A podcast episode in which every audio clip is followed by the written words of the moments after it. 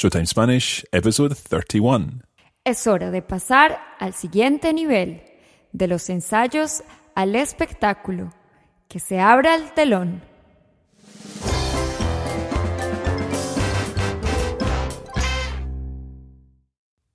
Bueno, queridos oyentes, esta voz no es una voz que vais a reconocer, no creo.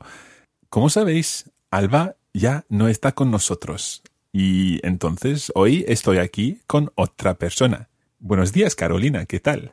Hola, ¿cómo están? Bueno, Carolina no es de España, como probablemente veráis, es de otro país. ¿De dónde eres, Carolina? Bueno, yo soy colombiana. Y Carolina va a estar con nosotros durante dos episodios de Showtime Spanish, el 31 y el 32. Porque en esta última temporada de Showtime Spanish vamos a hacer como un recorrido por todo Latinoamérica. Bueno, no por todos los países de habla hispana, sino por algunos. Y vamos a empezar hoy con Colombia.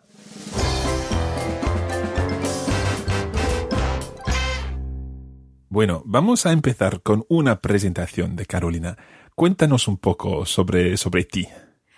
Bueno, eh, como ya todos saben, me llamo Carolina, eh, soy casada eh, con un escocés que me enamoró y me trajo a las altas tierras de Escocia y me encanta, es excelente. He vivido acá desde hace dos años. Sí. Eh, trabajo con personas con discapacidad física. Bueno, bueno, trabajaba. Paré hace dos semanas. Y dime, ¿por qué has parado? Bueno, regreso a Colombia. Después de dos años regreso a mis amigos y familia. Bueno, mi esposo también regresa. No es que me haya divorciado. Pues muy bien. Y entonces, en, en Colombia, ¿dónde, ¿dónde vais a vivir? Bueno, vamos a vivir en la capital, Bogotá, ciudad en donde he vivido la mayor parte de mi vida. Y bueno, yo tengo que admitir que nunca he estado en Colombia. La verdad es que nunca he estado en Sudamérica, en ninguna parte. Y entonces, quizás en este episodio y también en el, en el siguiente, me podrás explicar un poco lo que es Colombia, su música, sus tradiciones, su, su, su idioma, su lenguaje, porque a mí es lo que me interesa. Me parece súper chévere. Ah, chévere. ¿Qué, qué quiere decir chévere? Cool. ¿Ok? Y es una palabra colombiana, si- Es supongo. muy, muy colombiana. ¿Cómo se escribe? Che, E, B, E, R, E. Muy bien, pues entonces nuestros oyentes ya sabrán una nueva palabra colombiana para utilizar. Y dime una cosa, yo he aprendido español en España. Sí. Pasé mucho tiempo allí estudiando, trabajando y ahora viajo mucho a España. Y entonces hablo con quizás un acento español. Sí. Pero, ¿me entiendes, no? Perfectamente. porque la verdad es que recibimos muchos mensajes, muchos emails de nuestros oyentes, quizás no tanto de Showtime Spanish, sino muchos de, de Coffee Break Spanish, que nos dicen que no quieren aprender un español de España, porque quieren aprender un español latinoamericano. Sin embargo, yo pienso que este español latinoamericano aún no existe, porque como tú ya has dicho, en Colombia tenéis palabras regionales y también en otros países latinoamericanos tienen sus palabras. Entonces, yo diría que si estamos hablando un español internacional, la, gente se entiende, ¿no? Sí, tienes toda la razón. Cada país en Latinoamérica tiene su acento propio.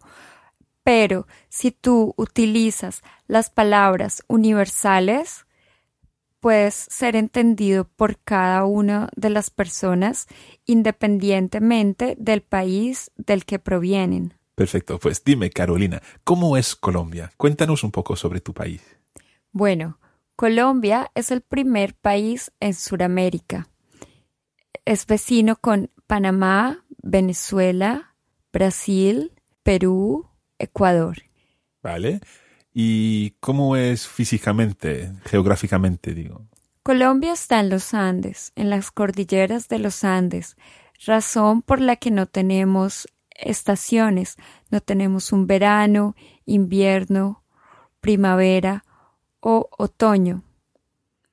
Así que para mí Escocia, por ejemplo, y este tipo de, clima. de clima es un poco diferente. El otro motivo por lo que el clima es un poco diferente es porque estamos ubicados cerca a la línea de Ecuador, lo que hace que no tengamos estaciones. Muy bien, entonces, ¿cómo son las temperaturas normales en Colombia? Bueno, depende en qué parte del país vives. Mi ciudad, la capital, Bogotá, es una ciudad que queda en, a una altura máxima, por lo que es una ciudad fría. Pero si tú viajas en bus por tres horas, el clima es un poco más caliente y gradualmente hasta llegar a la, la costa eh, es totalmente caliente. Entonces, dependiendo de en qué parte del país queda tu ciudad, en esto también depende su clima. Muy bien. Y entonces, cuando dices fría, Bogotá, una ciudad fría, ¿En qué temperaturas más o menos para saber? Mm, probablemente entre 10 y 15 grados. ¿Todo el año? Todo el año y siempre amanece a las 6 de la mañana y oscurece a las 7 de la noche. Entonces, estar en Escocia tiene que haber sido un gran cambio para ti, ¿no? Totalmente. Para mí es totalmente nuevo que el día termine a las 11 de la noche y comience a las 3 de la mañana. De hecho, tengo problemas para dormir. Para dormir. Por la luz. no tengo eh, costumbre em, de dormir cuando el cielo es tan claro. Pero también durante el invierno es otra cosa, ¿no? Bueno, la primera vez que vine a Escocia fue de vacaciones y fue en invierno y era el tiempo en el que iba a conocer la familia de mi futuro esposo, y estuve a dos pasos de negarme a casarme y vivir acá, porque para mí era increíble que el día terminara a las tres de la tarde. Pero cuando conocí el verano, cambié nuevamente eh, de pensar y vi todo lo que se puede hacer cuando los días son más, largos que de costumbre. Sí, perfecto. En verano aquí tú tienes casi por, podría decir que 20 horas de luz, 19 horas de luz. 19 creo, sí. Bueno, en Colombia siempre tenemos 12 horas de luz, pero por la, por la razón que les expliqué anteriormente, por su ubicación, en Colombia tenemos en el mismo país playas, desiertos, montañas, nevados, así que probablemente compensa el que no tengamos una extensión de tiempo eh, más largo en temporada de verano, que es realmente no existente en, no existe realmente en nuestro país. Entiendo si fuera yo a Colombia de turista, ¿qué me aconsejarías ver? Bueno, no sé si sabes que Colombia es muy popular por café. Sí. Bueno, la zona cafetera es espectacular. Tenemos muy, muy bonitos paisajes. Viajar en bus es una atracción porque eh, las imágenes que puedes ver desde el bus son espectaculares. También te recomendaría ir a las diferentes islas que tenemos eh, para ver las ballenas. Ah, ¿tenéis ballenas en, en Colombia? Sí, en el mar, en el Océano Pacífico tenemos ballenas. Interesante. Bueno, Colombia es un país multicultural donde puedes encontrar gente que parece de otras partes del mundo, también donde puedes encontrar muchos tipos de música, muchas culturas en el mismo escenario. Bueno, de música, de tradiciones y cultura, vamos a hablar de esto la semana que viene. Se nos está acabando el tiempo en este momento. Fresco, dejémoslo para la siguiente semana. Antes de terminar, has dicho fresco. Fresco. Fresco que quiere decir fresh, ¿no? Sí, pero también quiere decir que puedes estar tranquilo. Ah, entonces otra expresión colombiana, ¿no? Sí, bien colombiana. Entonces, ¿tú volverás la semana que viene para hablar un poco más de Colombia? Claro que sí. Acá los espero. Okay, now just to explain that in these episodes of Showtime Spanish, we're not going to bother with the resumen. By now, we figure that you'll be understanding enough without the resumen.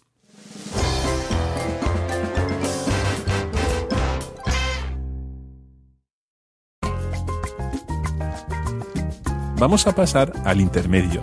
Entonces, José, ¿qué tal estás? ¿Tú has estado en Colombia una vez? Hola Mark y hola Carolina. Espero que Mark te esté tratando bien y me alegro que te guste Escocia. Qué bien escuchar tantos acentos en este programa. Y no, Mark, para responder a tu pregunta, por desgracia, nunca he estado en Sudamérica tampoco. Por ahora, pero el próximo julio voy a visitar Chile, Argentina, Paraguay y Brasil. Y estoy deseando ir. I can't wait to go. Estoy deseando ir. Como ya han dicho Mark y Carolina, las diferencias entre los diferentes acentos y dialectos españoles son muy superficiales y generalmente no causan problemas de comprensión entre los hispanohablantes. Para mí, como español, es curioso cómo en Colombia y en Sudamérica en general se sesea, es decir, al hablar no se hace una diferencia entre la S y la Z. Or as someone from South America would say, no se hace una diferencia entre la S y la Z. Hay alguna que otra diferencia más, pero ya las exploraréis con Mark en los próximos episodios de este programa. Hoy tengo demasiadas cosas que hacer y estoy ocupadísimo. Pero ha llegado un momento en el que he decidido que he tenido suficiente. Ya no más. Y si esto trae consecuencias, entonces no me importa nada. I couldn't care less. No me importa nada. En castellano hay varias maneras coloquiales de decir que algo no te importa nada. La primera es me importa un pito, which means something along the lines of I don't give a damn. Me importa un pito. Y también se puede decir me importa un bledo, which also means I couldn't give a damn. Me importa un bledo. Me importa un bledo. Es importante darse cuenta que en español estas frases no utilizan la forma negativa, como en inglés. Me importa un pito o un bledo, which aren't in the negative, are equivalent to I couldn't give a whatever you couldn't give. Bueno, vamos a repetir estas frases. Me importa un pito. Me importa un pito. me importa un bledo. Me importa un bledo. Genial. Pues ya sabéis más expresiones coloquiales en castellano, en español. Hasta la próxima semana entonces con Mark y Carolina y adiós.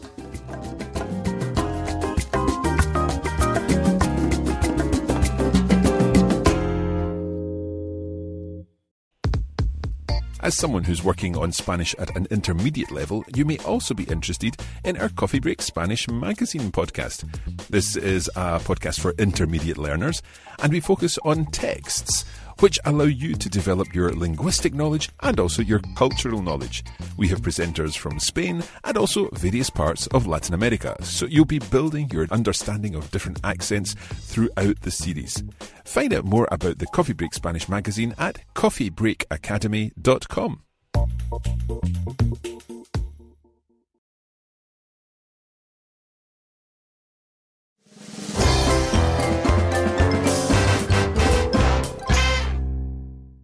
So, as usual, it's now time to take a closer look at some of the words and phrases that have been included in today's conversation.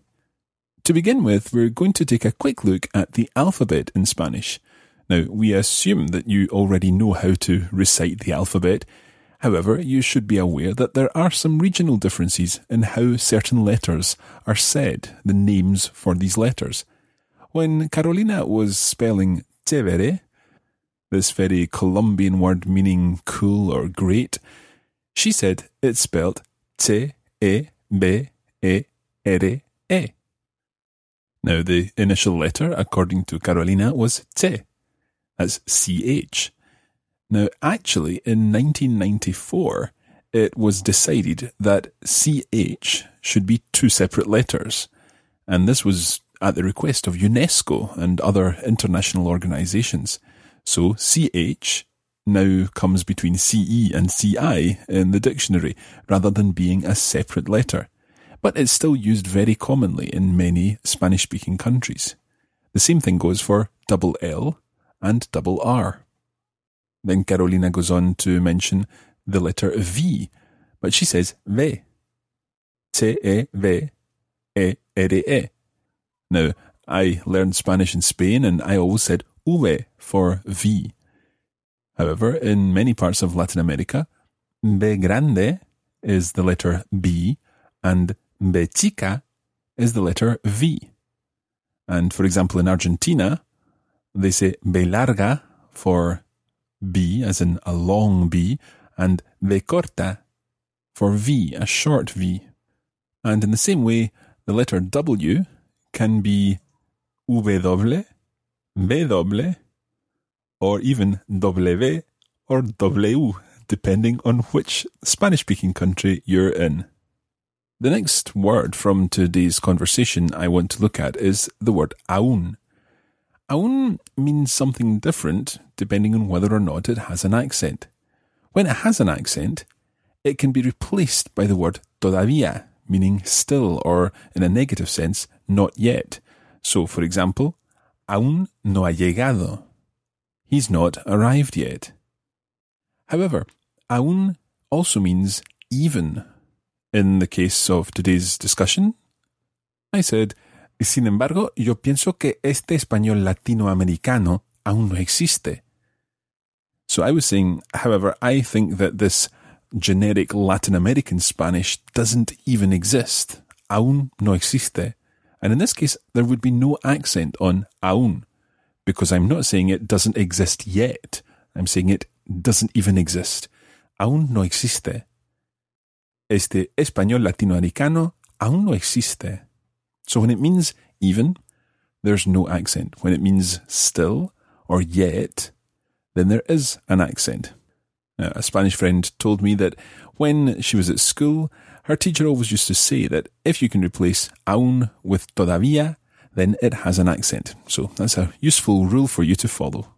When I was asking Carolina to tell me some things about Colombia, and one of the things I wanted her to tell me about was the lenguaje, the language that is used in Colombia. I wasn't talking about the idioma being Spanish. I was talking about the type of language that was used.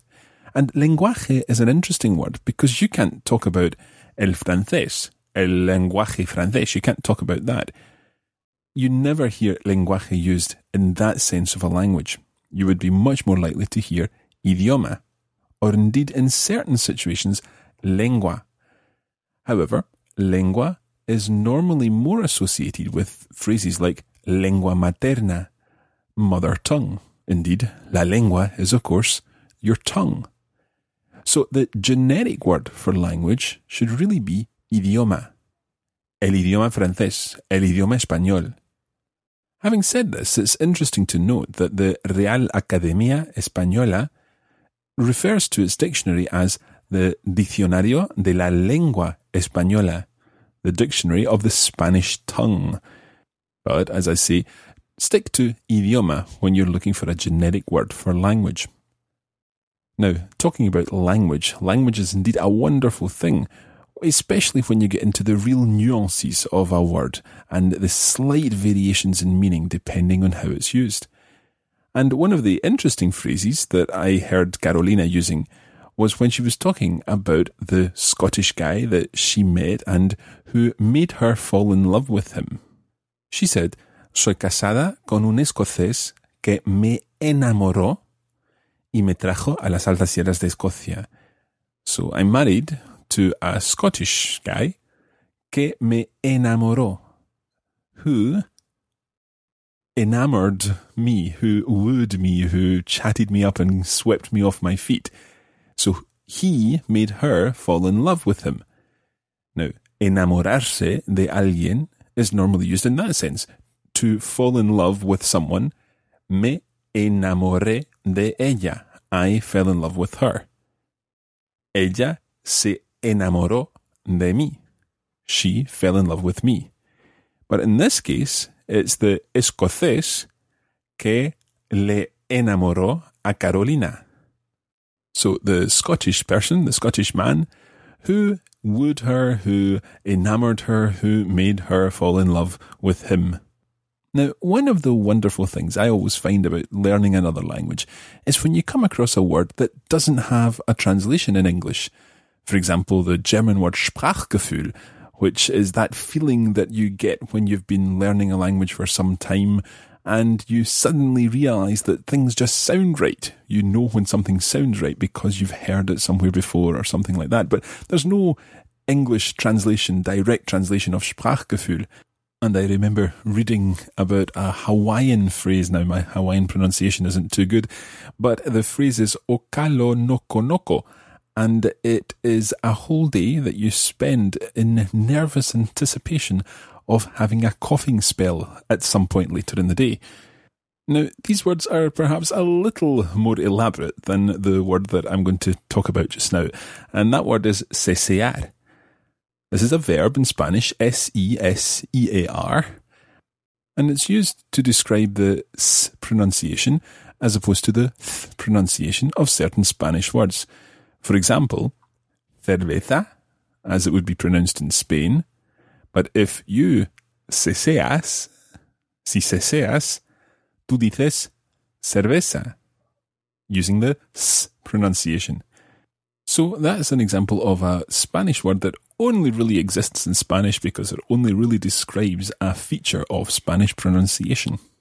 Now, as usual, there's a full transcript and lots of notes on the words and phrases used by Carolina and me in today's conversation, and you can find that in this week's lesson guide, available as part of the premium membership.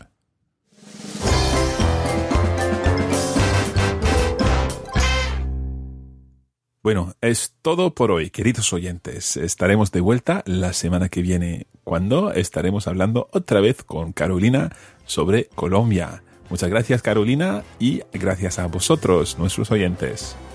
Bueno, ha sido un placer. Los espero para el próximo episodio. You'll be understood from Madrid to Bogota, Peru, Argentina to Nicaragua. No matter where you go,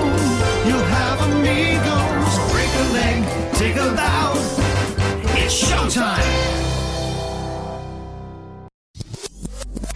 This podcast was brought to you by the Radiolingua Network. Find out more at www.radiolingua.com.